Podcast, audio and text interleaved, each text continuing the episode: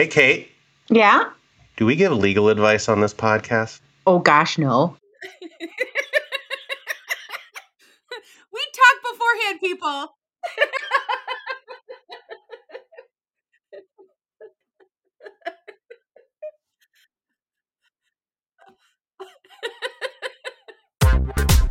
Hostile work environment. Exactly. Hey, an appropriate workplace topic. Hostile work environment. Shut I'm the Human Resources Director, Little Miss Hostile Work Environment. Hello, friends. Mark here. You may have noticed that the original upload of this episode only included Kate's track, and the rest of the audio was missing. While some of you rightly pointed out that this was a vast improvement over our normal episodes and highly entertaining, others seem to think that it might be better to have the full audio. So, without further ado, thanks for your patience, and here is the very giggly episode. Hello, and welcome to the Hostile Work Environment Podcast. My name is Mark Alivant. We couldn't talked beforehand, people. intro. That's how I got. I was like, before we started recording, I got Kate giggling, uh, and I waited until we were at like maximum giggle, and then I hit rec- I hit start, uh, and should have known that we wouldn't get through the intro. no, we did not. How are I'm you, Mark. Mark? Oh, I'm fine. I'm with Kate. I never got through that part. yes. Happy Super Bowl Sunday to you. Happy Super Bowl Sunday. That's what we were getting all giggly about beforehand. Kate Yes. is very excited for the halftime show today. Yes. I was doing a Snoop Dogg impression, and so da da da da da da da. I'm so excited. I'm so excited about halftime. I put together a playlist this week. I sent it to friends to listen to. I don't know very much Kendrick, but I'm believing that Kendrick will play Tupac in California Love at the beginning of the show. So that's what I think is going to happen. I don't think we're going to have a hologram, but I do think it's going to be spectacular. So I am ambivalent about the whole thing. Uh, and actually, I was just telling Kate beforehand, I think this will be the first time that I can ever remember, maybe the first time in my 40 plus years, that I won't actually see the Super Bowl because my wife scheduled something else over it. And you know what? I don't care anymore. So, uh, not a big deal. Actually, I think we'll we'll catch the second half at some at friend's house. But uh, okay. anyway, uh, I do want to talk about the NFL, though, Mark. Is that okay? Yeah, that's what we call in podcasting business a transition. Yes. And I have two big stories about the NFL, and I'm going to brush past quickly the third major story that's come out since our last episode, and that is the Flores suit where an, a black man, black Hispanic man, applied to be a head coach and did not get selected for the head coach position. There involves a little bit of Bill Belichick, so it makes a really juicy story. Um, but this is an explosive suit. He really did make sure that he never has a career in the NFL again, uh, which, as our friend Jon Hyman points out, likely to be retaliatory, but it's hard to pinpoint on that particular one. And if you've spent any time in recruiting in the last 10 years, I want to say, you are familiar with the concept of the Rooney Rule, which requires NFL teams to interview at least one black or person of color individual in the hiring of coaches, which, while admirable, has not really moved the needle on making sure more people of color and women are in positions within the NFL. Yeah, I think we both think that that is a really interesting and big story, and actually bigger, worth worth it an entire larger segment on a future podcast. So we will be coming back to that, and then you can hear my opining on how the Flores case, uh, how it relates to climate change. I'll Yes. just leave you with that teaser. Excellent. But I want to talk about sexual harassment. You always Uh, want to talk about that, Kate. I do because as people have described me, I am a TNA lawyer and I want to talk about TNA. So, we've got two big stories coming out of the NFL. One involves my personal favorite NFL owner of all time because this man is just so awful. There isn't an effective word to describe how awful he is.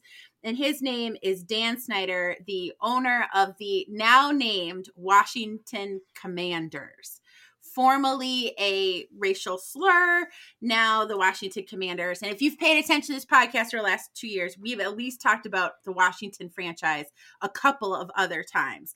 But we have new allegations against Mr. Snyder. Um, coming out of, of all things, a congressional roundtable.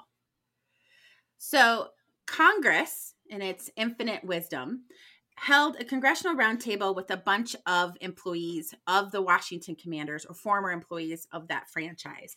And during the congressional roundtable, two women who were both in marketing one was marketing events coordinator, another was um, a marketing director. Described incidents where the Washington Commanders team, in particular the owner, was involved in sexual harassment one where at an event he put his hand on a woman's leg and then tried to forcibly push her into a limousine which was uh connected to or at least uh how would you say he wrote a letter somebody else wrote a letter in favor saying that he saw this happen and then another employee So there was a witness, that, is, um, is what you're saying.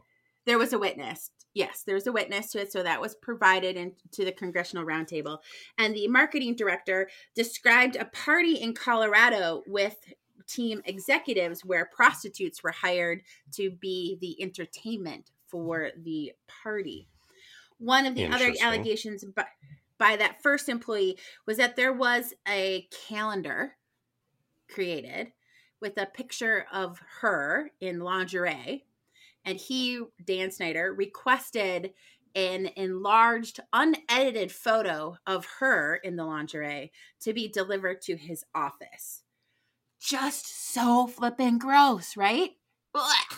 Yuck, yuck. Yeah, no, that's that's a lot there. Um, though I was going to comment, I know that uh, K eight Bish Law uh, hires prostitutes for for its parties, and No, so uh, no, you no. know, I just be careful, Kate. You know about casting them- aspersions on on others. Who, sorry, yes, I don't hire them to be prostitutes. I might hire them to work the party in Right. a legit role. I don't check to see if anybody was a prostitute. Hey, I'm going to hire you. Have you ever solicited sex? Um, okay, so that's Dan Snyder. Now, the Washington Commanders decided to hire an former California judge and U.S. attorney to investigate these new allegations. However, Roger Goodell, who we will have words about Mr. Goodell here in a moment, says, nah, we're going to hire our own investigator to go look into this. Now, my favorite part of this is we have known about Dan Snyder for so flippin' long. None of this is revelatory about his behavior. The cheerleaders often talked about how he requested additional pictures, etc. So we're just kicking the can down the road for Mr. Snyder. So awesome. So do you think that he he approved the name Commanders so that he can get away with trying to say I am the commander of everyone here, and you have to do anything I say? Uh, I don't know if that. I'm sure it's a bonus. I'm sure It's it's, a a, bonus. bonus. for him. I mean, I know you're never going to make anybody happy with a team name, but what the hell? Well, you know the Pentagon's right there, and Uh, uh, they yeah, want a new stadium in northern Cali- in northern Virginia, which you know a lot of the Pentagon lives in northern Virginia. So maybe that's why. I don't know. We'll see. I don't know. Yeah. I don't know. I I, So- I don't like thumbs down for me. Yes. So my second story talks about women who work for the NFL writ large. So not a particular team and not a particular owner, but we're going to get down to some Goodell goodness here. And I say that with the sarcasm dripping, oozing from my face. So on February 8th, the New York Times posted a new article about being a woman working for the NFL. Now, Mark, do you want to guess how many employees the NFL has? Yeah, I mean, I, I'll guess, but I that actually goes straight to my first thought, which my first thought was, oh, the NFL employs women. I'm shocked. Good for them that there are any. them. Um, but overall, Yes. how many employees does the NFL employ? Gosh, I have no idea. Uh, I would think it's. I mean, is it up in the four figures? Uh, Is it- is it over a thousand? 1100 yeah it's 1100 Okay. employees which i think is pretty surprising um, i think teams themselves have a ton of people but i didn't think the nfl as an as a full organization would have that many actually so i was surprised at having 1100 37% of them are women and 30% are people of color. Thirty-seven percent. That's like three times higher than I thought it was going to be. well, they have dramatically improved their numbers since 2019, um, Yep. but it's still only 30% of their employees are women. Um, and 30% women of color. Now, in their reporting, the New York Times spoke to more than 30 women. Okay, so a solid 10% of the number of people, women who work there, they spoke to. Okay. Yep. And most of these folks said that they wanted to speak on a condition of anonymity because they were bound by non disclosure agreements or feared that their careers would be sabotaged within the NFL overall. Okay. So we've got a big target here of NDAs limiting what they can say overall. Okay. Yep. But and there's a big goal post in the story which talks about the 2014 release of running back Ray Rice punching his fiance unconscious. Do you remember this? Yeah, vaguely. Vaguely, I do. Yeah. So there was this I, video I hate that to say that released, that you hear stories like that so frequently that they uh, unfortunately start to run together. meld together. Yeah. Yes. Well, I particularly remember this because I didn't watch it. I don't like to watch videos of people getting beaten up or killed, but I remember the fallout from it that this was a really big deal. What was the NFL going to do? Because clearly he beat the shit out of his fiance. Um, and there was a significant amount of backlash within the NFL, within this group of employees, about how to respond to this. Um, the NFL told managers to go talk to their folks about it. And one woman in particular went to talk to her team. She was a business analyst. And one of her employees defended Mr. Rice, saying that his fiance had egged him on and that it was prob like that's why she became unconscious be- is because he egged her or she egged him on. And That that's always a good excuse to beat the shit out of somebody when Oh they egg you on. That really, I I'm I, I buy into that theory fully. okay. So guess what he is done then shortly after he's promoted okay of course. of course he is okay so then there's another video that comes out with another player and his player this player um was Kansas City running back Kareem Hunt shoving a woman and kicking her while she was on the ground.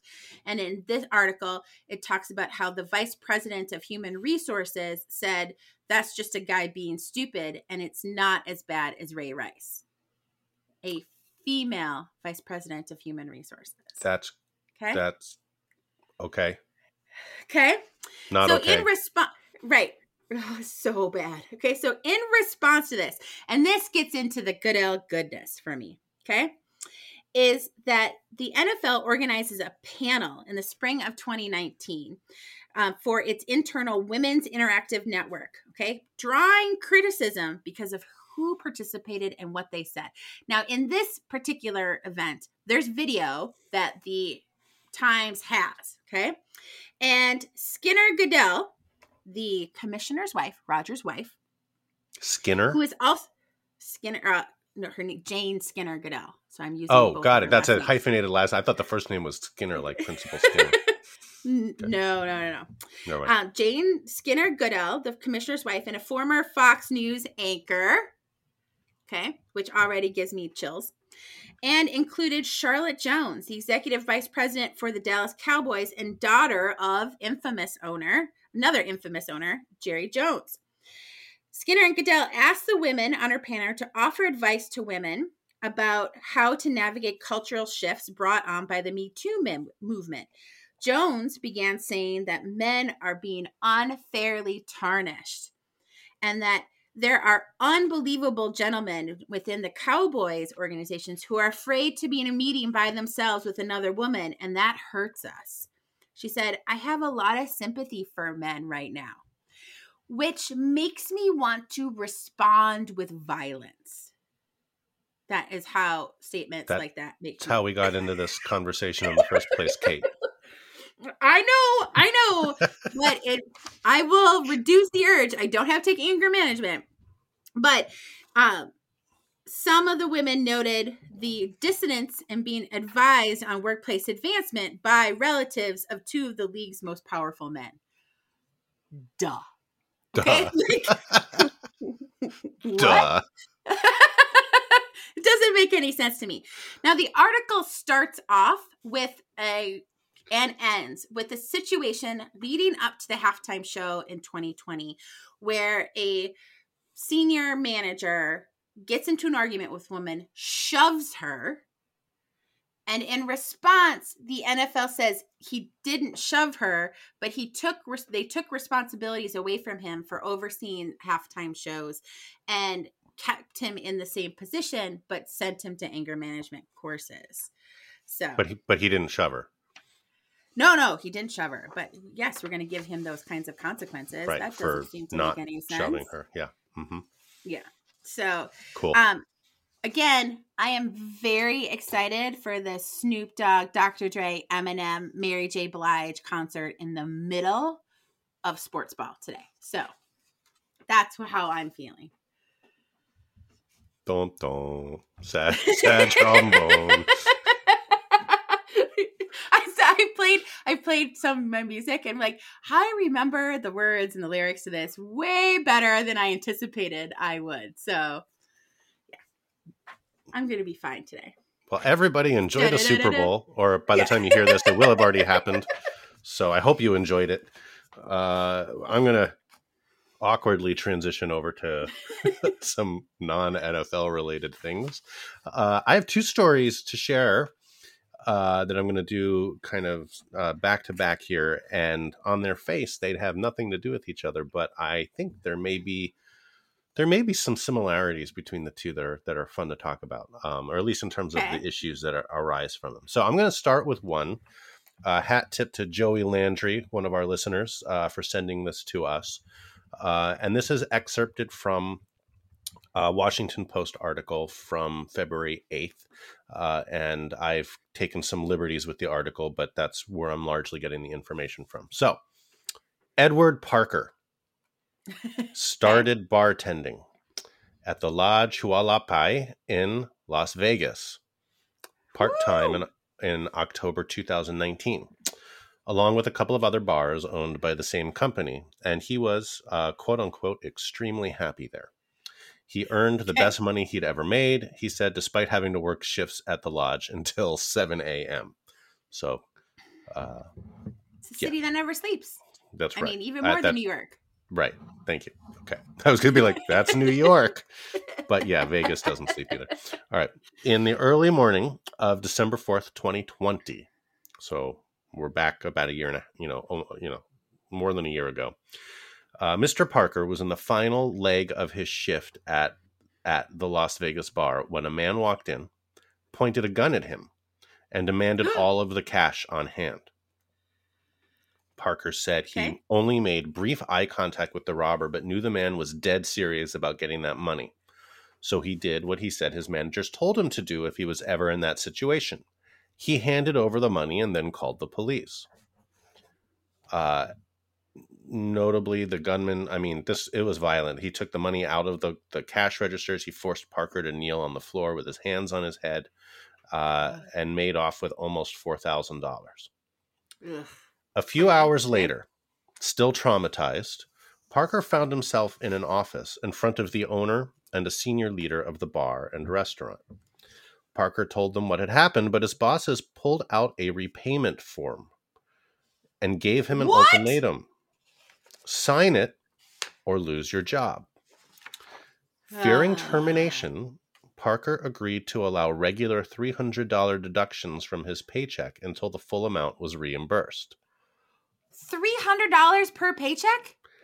Following the robbery, Parker, this is shocking, Parker suffered major anxiety Duh. and panic attacks at the lodge, especially toward the end of his shift when the theft took place. Moreover, every time he saw the $300 deducted from his paycheck, he was reminded of the incident. About Oh, a oh, week hold on. Okay, I'm going to call a little BS on that because who looks at their paycheck? I think a lot of people do, actually. I, but isn't it direct deposited? And is he really looking at He- it may or may Like- I mean, I think you're making some assumptions there about how he gets his paycheck, but I, uh, I mean, I'm just- spoiler alert: some of this is what he says in his lawsuit. Okay. Well, and I will also say that my reaction to that is in part to every HR person who has had to explain how to get a W 2 out of a payroll system over the past six Right. weeks. Fair, So- fair enough. Fair enough. There are still a lot of people who look every week at their paycheck to mm-hmm. make sure that anyway. So, but he knows it's happening either way. Okay. Notably, about a week after the robbery, police arrested two suspects in the holdup, and there was no evidence that Parker was in on it or had anything to do with it. So, I think that there's any any inclination to think maybe he they're having him repay it because they thought he was in cahoots with them or anything. Okay. There's okay. no allegation of that. There's no evidence to support anything of the sort. Okay. After about six months, he'd worked long enough to fully repay the money that had been stolen. But in July 2021, after he returned from a scheduled vacation, a senior manager told him that he was being demoted to an on call position.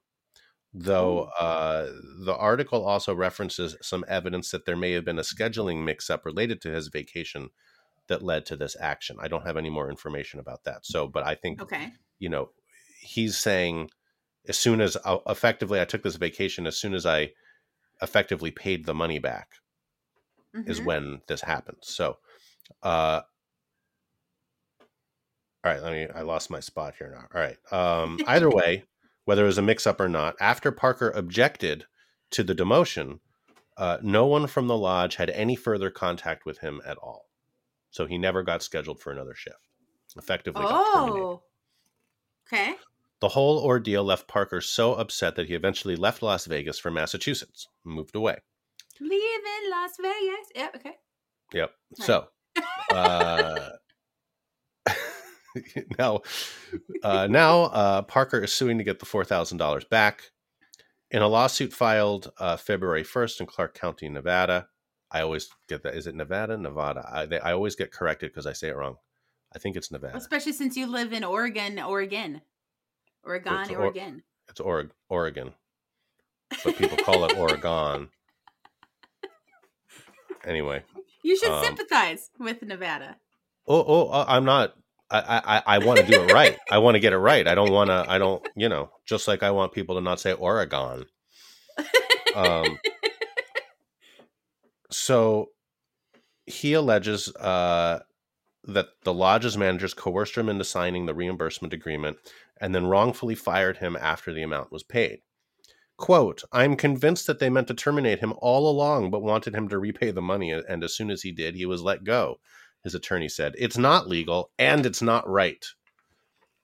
In addition Sorry, to how the. is it not legal? Well, uh, wait a second, Kate. Okay. In addition to the nearly $4,000 taken from Parker's paychecks, the lawsuit asked for further damages, calling the firing a wrongful termination. So, question for you. Okay. Assuming the allegations here are true, I think probably we can both agree that this employer is terrible. Yes. Okay. And that you, listener, should never do Yeah. this to one of your employees. Um, this is like, don't do it. Terrible employer. I, I don't know if this gets on Jon Hyman's worst employer list, but they're awful No. and we don't like them. But we're here to talk law. Yeah. So this So- would be um unlawful under Minnesota law. Minnesota has a specific statute that says you cannot force an employee to repay things that include things that have been stolen from you. Um, and so for state for Minnesota, this would be unlawful. I just don't know if that's true in Nevada. So yeah, all right. So first question, which you anticipated well, is requiring the employee to engage in a wage repayment or deduction program illegal? I think the answer that I would look at under federal law would be it's probably okay so long as it doesn't dip Yeah. the employee under the minimum wage. Yes, which where where I get the three hundred dollars, like that's a lot. For that a part-time drop him. bartender could be an Yeah. issue, okay? Yeah. So, I want to note that, but you also anticipated well the other point I want to make there which is watch your state laws. Neither of us are are a Nevada uh lawyer. No, I don't I'm I could go look it up but you know, I'm not well, going to do that. no, So, but in Nevada is- Oregon, this would be not okay. In Minnesota, this would not be okay. I have to think that in California, it probably isn't okay. Uh, New York, maybe. But Probably, we, yeah. you know, there's probably a handful of states where doing something like this, there it might be more regulated or simply not permitted, and so right. there could be an issue there. Well, well, and the the part Nevada in and of itself has some very employee friendly laws. For example, you can't pre-employment test for marijuana uh, or not use the Mm. test in Nevada, so that'd be one. So uh, I suspect there could be, but I just don't know. But in general, under federal law, there doesn't seem to be anything that would prohibit this, from what uh, my understanding is. So- Yeah. All right, which leads us Okay. to question two. Based solely on what we know from this article, we don't have a copy of the complaint. Could the termination itself be illegal? All right, and I want to assume, let's assume for the moment that the termination was not for the scheduling mix up, but was ultimately because Mhm. of the robbery. Could it be retaliation?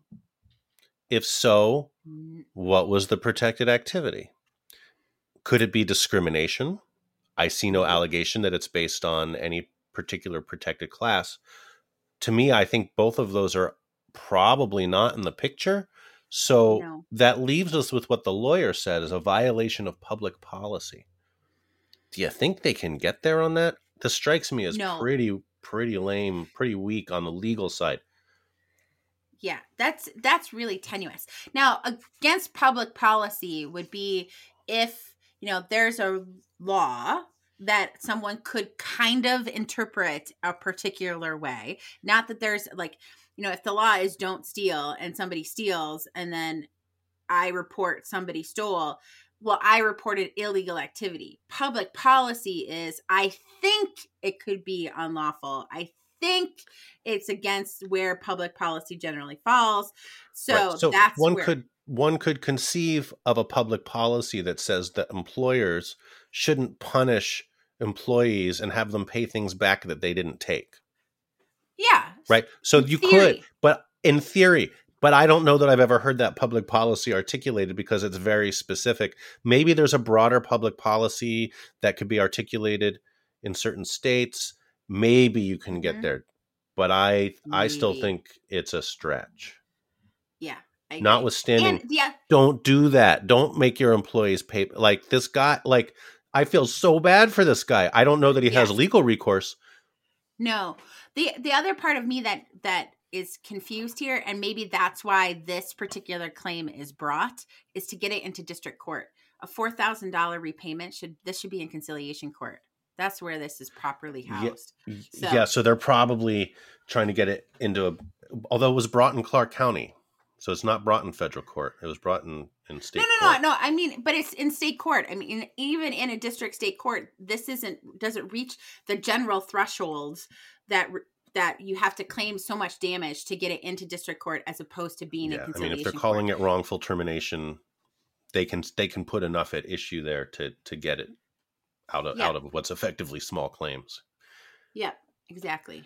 Ah, interesting. Okay. All right. So here's another story. Uh, this I found, you know, in my in my panicked scramble to find content in the 45 minutes before we podcast because we're a very scripted and intentional podcast.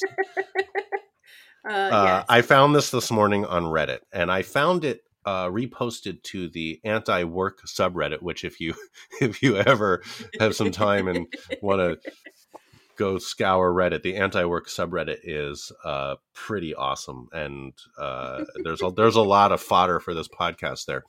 Uh, but it had been reposted actually from the employment law su- subreddit. okay. Uh, this happened, I believe, in Pennsylvania. Uh, the the header is employee me stuck in building. okay.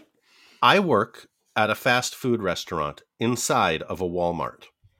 I closed the gate door for closing procedures, did my closing duties, and now as I try to leave the gate, as I try to leave, sorry, there, I'm reading this. It doesn't always have commas in the right place. And now as I try to leave, the gate door is seized. It will not open. I have tried, Okay. and others on the outside of the door have tried. It is not that I am just too weak. I open and close this door five times a week. I called my manager and was told I'll be stuck here at least all night long, if not longer, if they can't get the door open in the morning. There's no emergency exit in the restaurant. There is inside the Walmart, but I can't leave the restaurant.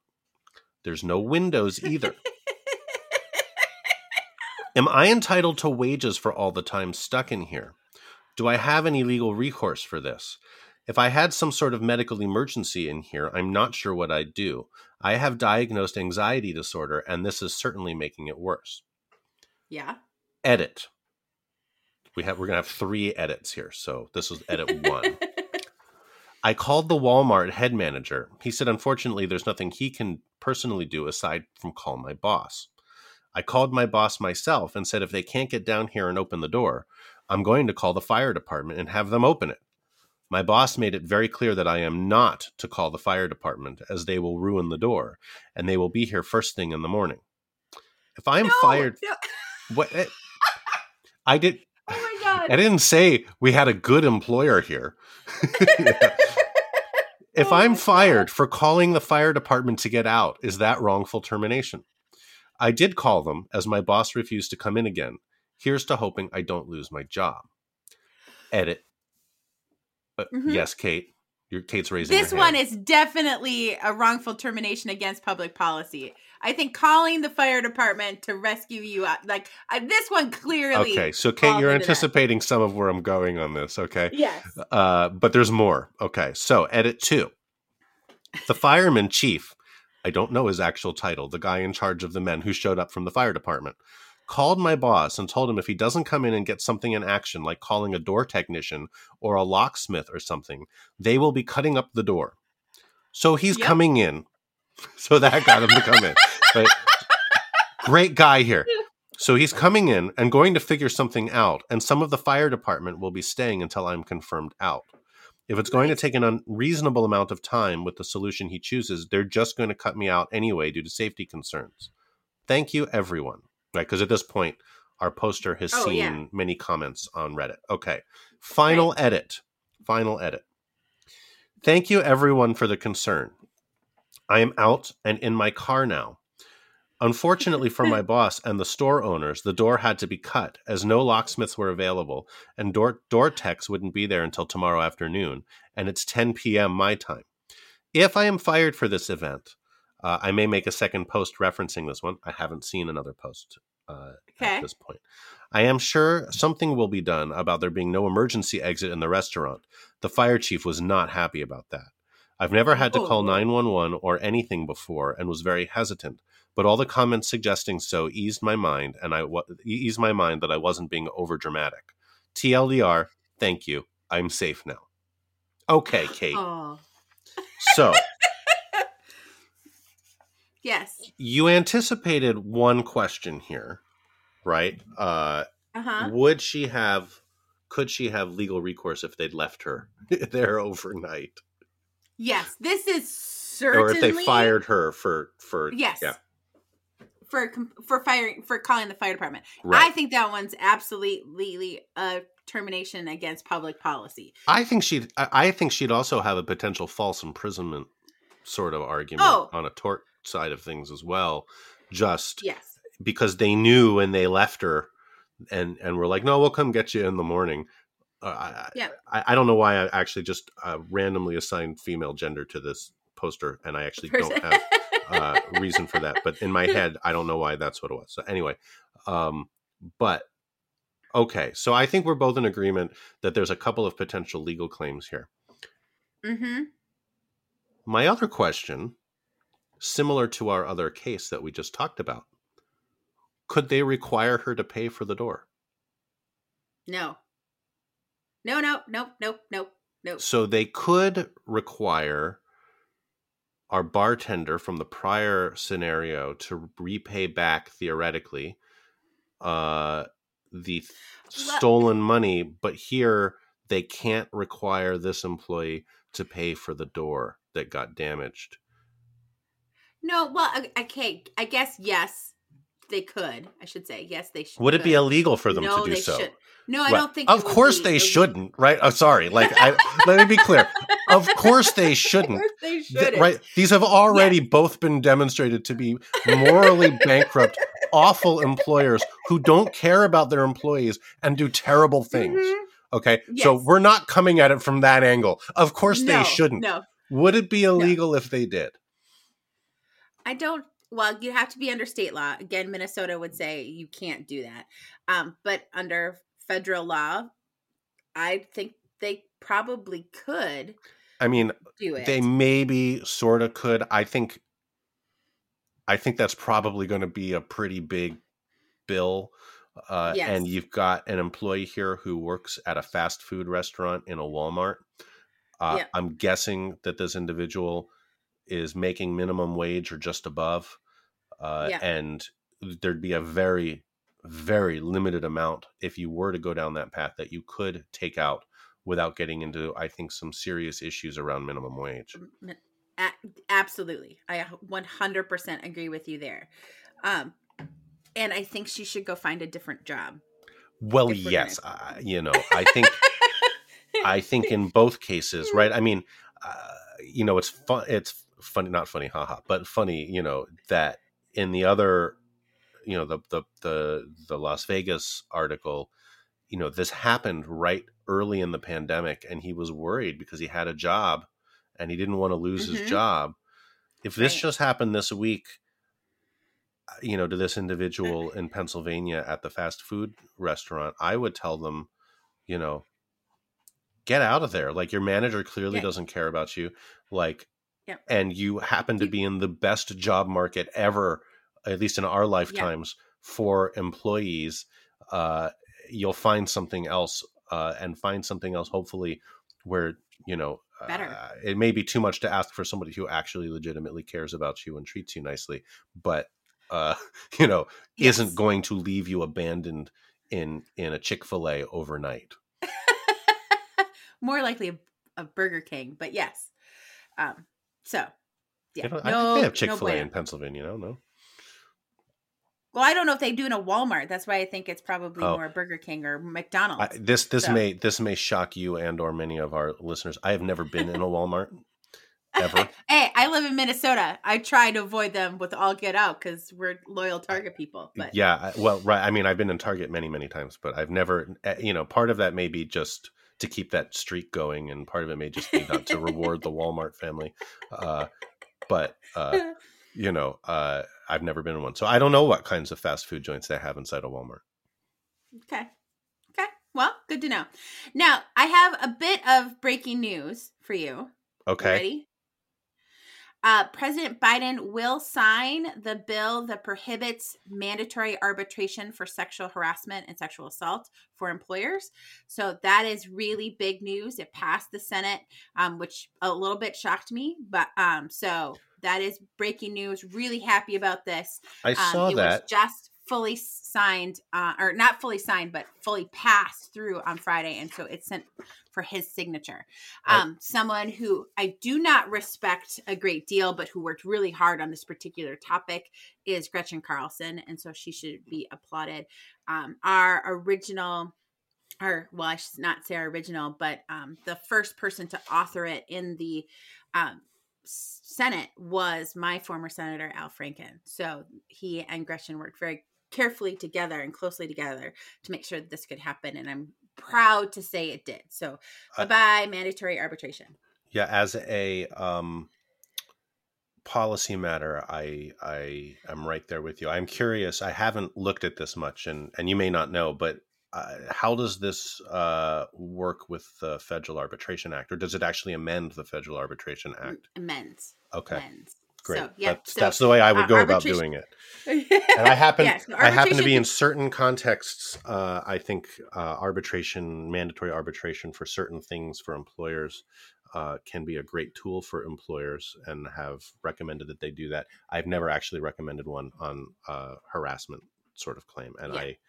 I, uh, you know, I I actually Dennis and I used to talk about this on the podcast. We were both not really big fans of arbitration generally uh, because we we feel like it's no less expensive uh, uh, than than uh, litigation, and uh, you'll rarely find an arbitrator that doesn't split the baby.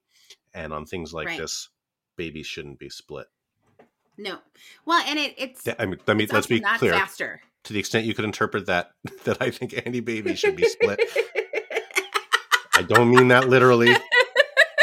Only when they're conjoined twins should maybe they be split. Okay, Um, yes, but yes, yes, but no individual baby or child should be separated into more than one piece. Okay, good, good. So I just wanted to make make that point because it is big news for employment attorneys. I'm not sure it is making the rounds within HR so that folks are aware of this. Thank um, you. But this would be both in your employment agreement at the outset of employment and also in your agreements at severance or separation. So be mindful that those arbitration pieces cannot include sexual harassment or sexual assault. So Yep. I just wouldn't necessarily recommend them overall. Anyway, Yeah, but- and now that now that so, we uh, are talking about uh, dismembering children, uh, I believe you have a, a word of caution about our next segment. Yes. So we are going to talk about Tesla in our next segment and the allegations brought by the Department of Fair Employment and Housing in the state of California are horrific. I am going to use not all, but some of the racial epithets that have been said to employees. And so I want to give people a word of caution that you're going to hear me say things. I do not endorse anything that these say, but they're also just awful things to say. But in order to tell the story, you have to hear some of them. So I want to give everybody that warning. Okay. So Okay, I am not a fan of Elon Musk. I think SpaceX is amazing. I wish he was not involved in SpaceX whatsoever. I am also a very proud owner of an electric vehicle, but I would never buy a Tesla. Um, mostly for the things that we've already known, but also the things that come out of this lawsuit. It is horrific. Okay. So let's get into it. So, Tesla is sued on February 9th by the California Department of Fair Employment and Housing. And so on that's that just same, just for context. The DFEH is basically the state agency in California that's the corollary to the EEOC. So most states have that. Right, just like the EEOC can bring a lawsuit against somebody, against an employer on behalf of an, an employee, the DFEH does the same thing uh, at the state level in California. And I will say the DFEH is relatively well funded. Um, it has a significant workforce and a lot of attorneys.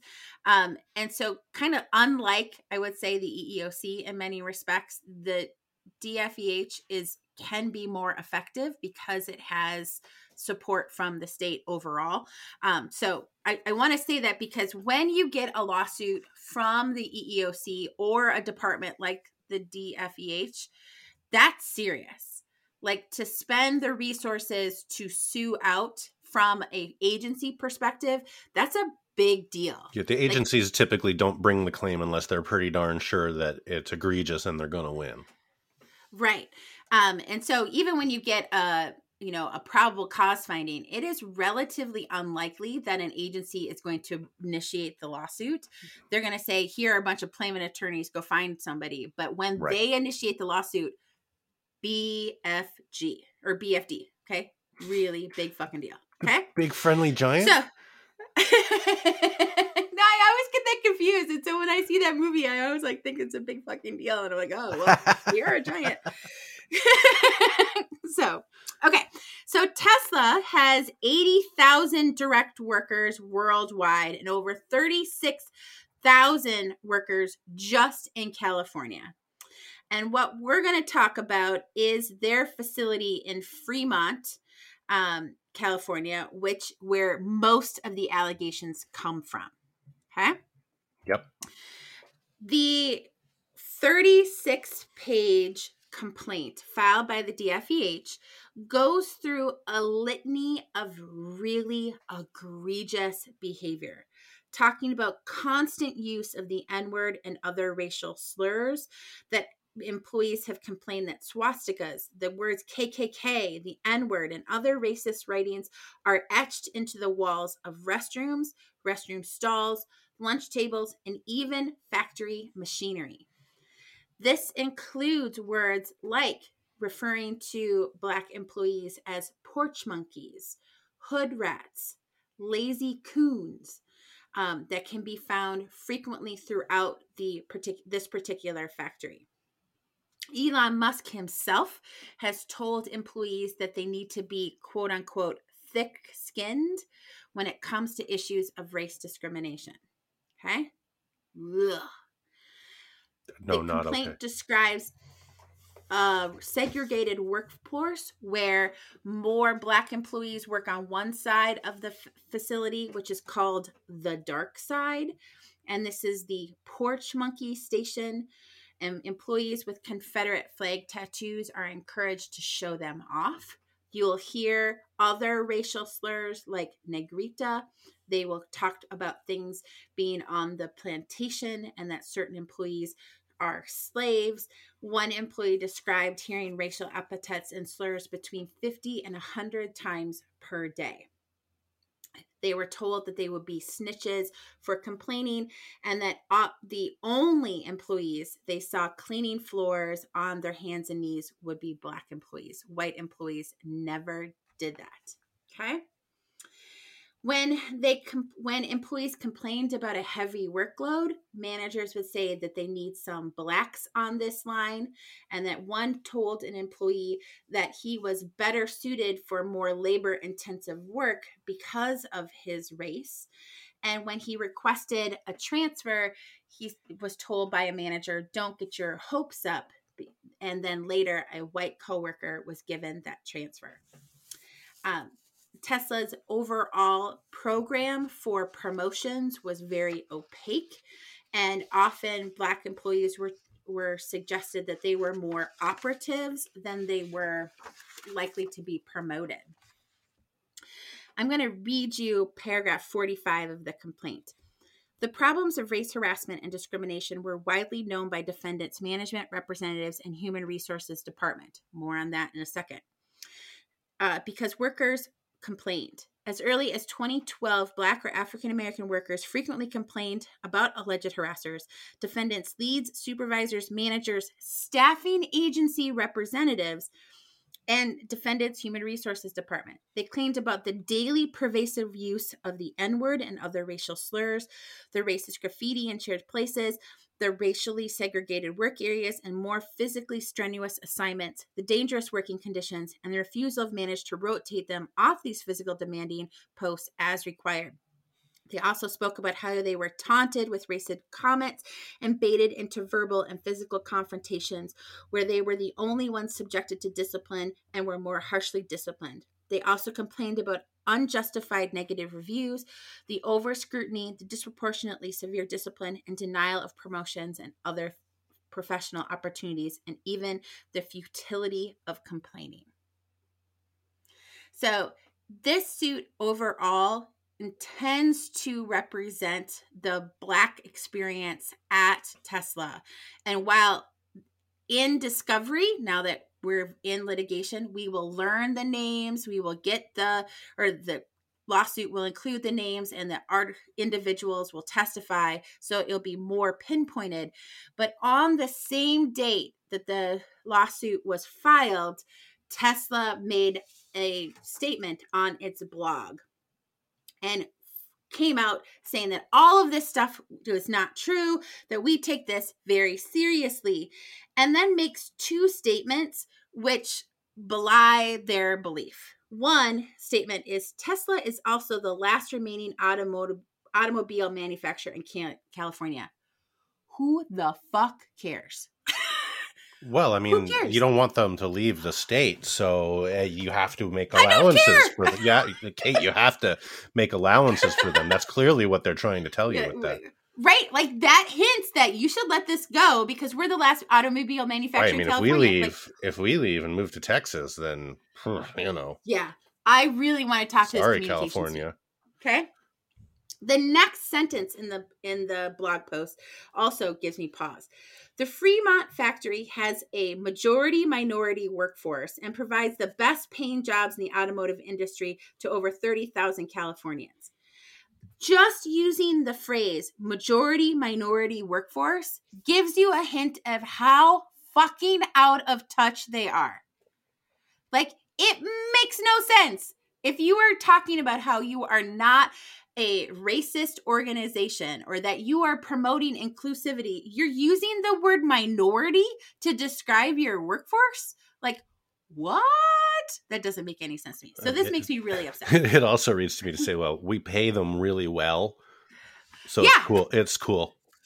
It's all Yes. cool. Yes. So now, I long time ago, well, maybe just two years ago, um, or I know the last two years are like twenty, though. The last two years are Yeah, like exactly. Yeah. But I said I would never recommend a client hire an HR person coming out of Uber because of what we knew about what was happening at Uber. If there was an HR person who was working there, you know that they are not likely to really raise red flags.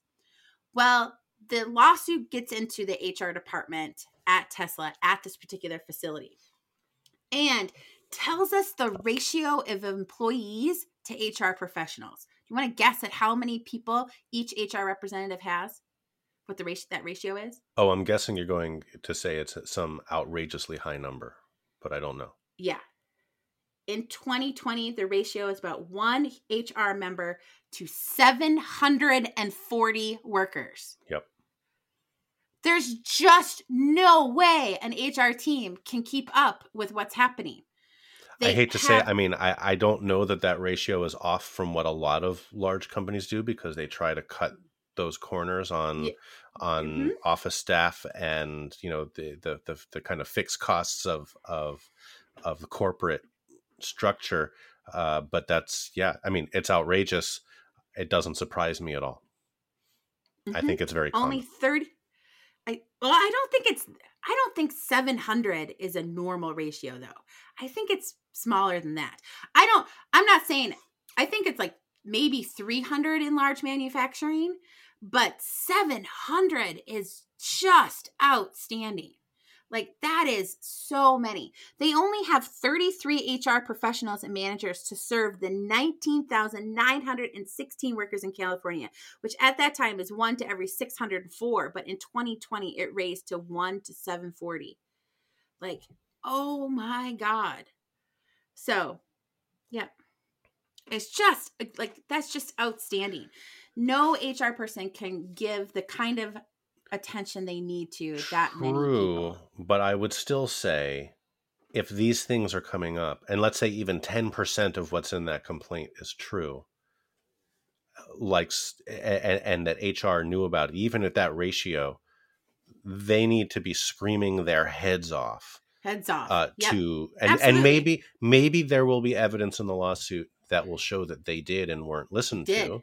Uh, but, uh, you know, as an HR or or employment lawyer for them, I would be I would be bringing this.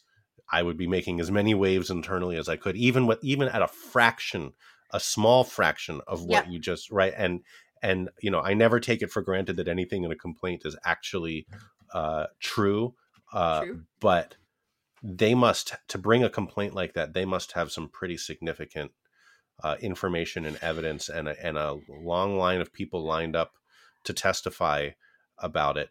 And uh, Right. frankly, you know, uh, while I think many of us have lost our capacity to be shocked in these days, it's been a long time since I've seen any sort of lawsuit that raises such systemic, you know, I, I see that sort of thing around a single manager or around a couple of managers or in a small company where, you know, eh, but at a company with, that's that large with that many people and it impacts Mm-hmm. so many people you don't you just don't see that sort of thing anymore No. because it would come to light faster I, I so Yes. so I I have some questions. I'll be very interested to hear about how the case goes. Uh, if it's really what they're saying, and and I hope it's not, uh, but I fear that it is, and it's that's Well, and it's we've heard- terrible. Yeah, we've heard drips and drabs of this over time coming out of the Fremont facility. Um, but this was a culmination of a 32 month investigation. So the bulk of which handled over the pandemic, but still it is 32 months they've been dealing with this. Um, their DFEH has been, you know, itemizing their evidence about this. So this is a really big deal. So Yeah. Uh, on that cheery note, I know. Woo! uh, let's finish up with a listener story.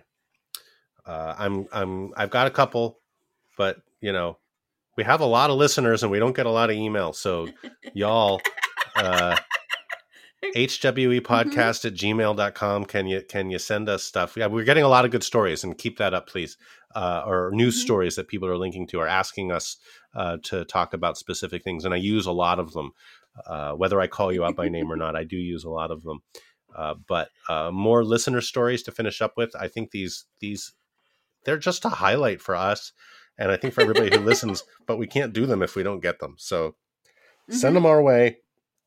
Uh, today we have uh, an anonymous listener story.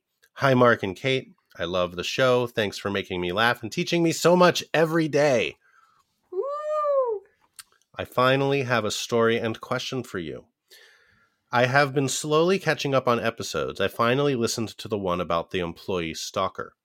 I was trying to remember back. Ah. That's part of the problem for me is like I don't remember everything that we did. So I I'm sure we've talked about a stalker.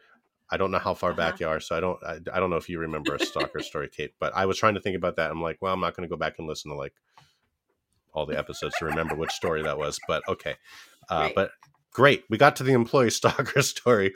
I did an investigation similar to that one, and our outcome never sat right with me. The story: a gentleman, we'll call him Joe Mhm. came to us claiming he saw a drug ring happening on our floor. This is a warehouse. Okay. He gave us three male employee names and said there was a female employee, but he wanted to protect her. We Hmm. spent over a week looking through camera footage to prove that there were exchanges to actually investigate, and yes, there was something happening. After we were able to prove that something was going on, we interviewed the three men. They immediately told us that it was betel nut that they were exchanging on the floor. That's that's a new one for Which me. is tobacco, chewing tobacco, right? Bec- well, Kate, funny you ask because I saw that and I'm like, what is this? What and is so I printed out a little bit about betel nut. betel nut is the nut that comes. I was like, I was so glad you asked that because you just teed it up. Betel nut is the nut that comes from a plant called areca. A R E C A. I don't know if I'm pronouncing that correctly. It is sometimes used to make medicine. Betel nut is chewed alone or in the form of quids, a mixture of tobacco, powdered or sliced betel nut, and other ingredients. Betel nut is used to treat schizophrenia, a group of eye disorders that can lead to vision loss like glaucoma, poor digestion, and many other conditions. But there's no good scientific evidence to support the, these uses. Uh, using betel nut might also be unsafe. Some people use betel nut as a recreational drug because it speeds up the central nervous system. That's what I've got for you. I don't want my betel nut. central. I don't want my central nervous system sped up. Yeah, it's already fast it- enough. Yep. Mm-hmm. Yeah. So Oh, okay. so So, uh, oh, it's okay that we're trading betel nut on the floor. Okay. well, okay. I mean, I don't know that there's a problem with it. I mean, if it's getting specifically because it's betel nut, I mean, I don't think it's illegal or anything. Uh, but if I, I would say that there could be an issue there if it's like taking away from doing work when they're supposed to be working. I mean, uh, I'm not sure I love that it's happening, but Okay. whatever. Okay, so they're exchanging betel nut on the floor, and they knew who had made the complaint. They said that Oh. Joe made the complaint because they were friends with the girl, let's call her Sarah, and that Sarah hated Joe. Well, we pulled Sarah in and she started crying. Oh. She told us that Joe had followed her home. She had her friends walk her to her car at night because she was scared of him. Nights that she had to leave alone, uh, bless Sorry. you. Nights that she had to leave alone, he would follow her out and harass her. He talked about how they would be getting married, uh, and he would follow her around the warehouse. This has apparently this had apparently been going on for months. We asked for witnesses, and she was able to give us four other friends. Uh, and the gentlemen who were on the floor, who we'd already talked to, also told us this was true. The witnesses saw bits and pieces of the story, but it was mainly he said, she said. But when we finally sat down and talked with him about it, not only did he insult me multiple times, I'm female, and I was the only female in the interview. There were two other male interviews and another male in there to translate. Uh, but he would accidentally admit to bits of the story and then change things around. Well, yeah, I went to her line and asked her if she was on vacation, and when she got back, oh, oh no, I was on the opposite side and talking to her friends, and it just came up. We did a first written warning for a complaint made in bad faith. Uh, all the stalking behaviors were done outside the facility, so we couldn't do anything about it. And all the witnesses were her friends, so they didn't count. All seven of them, including her. So, did we have enough to give him more than a first written warning?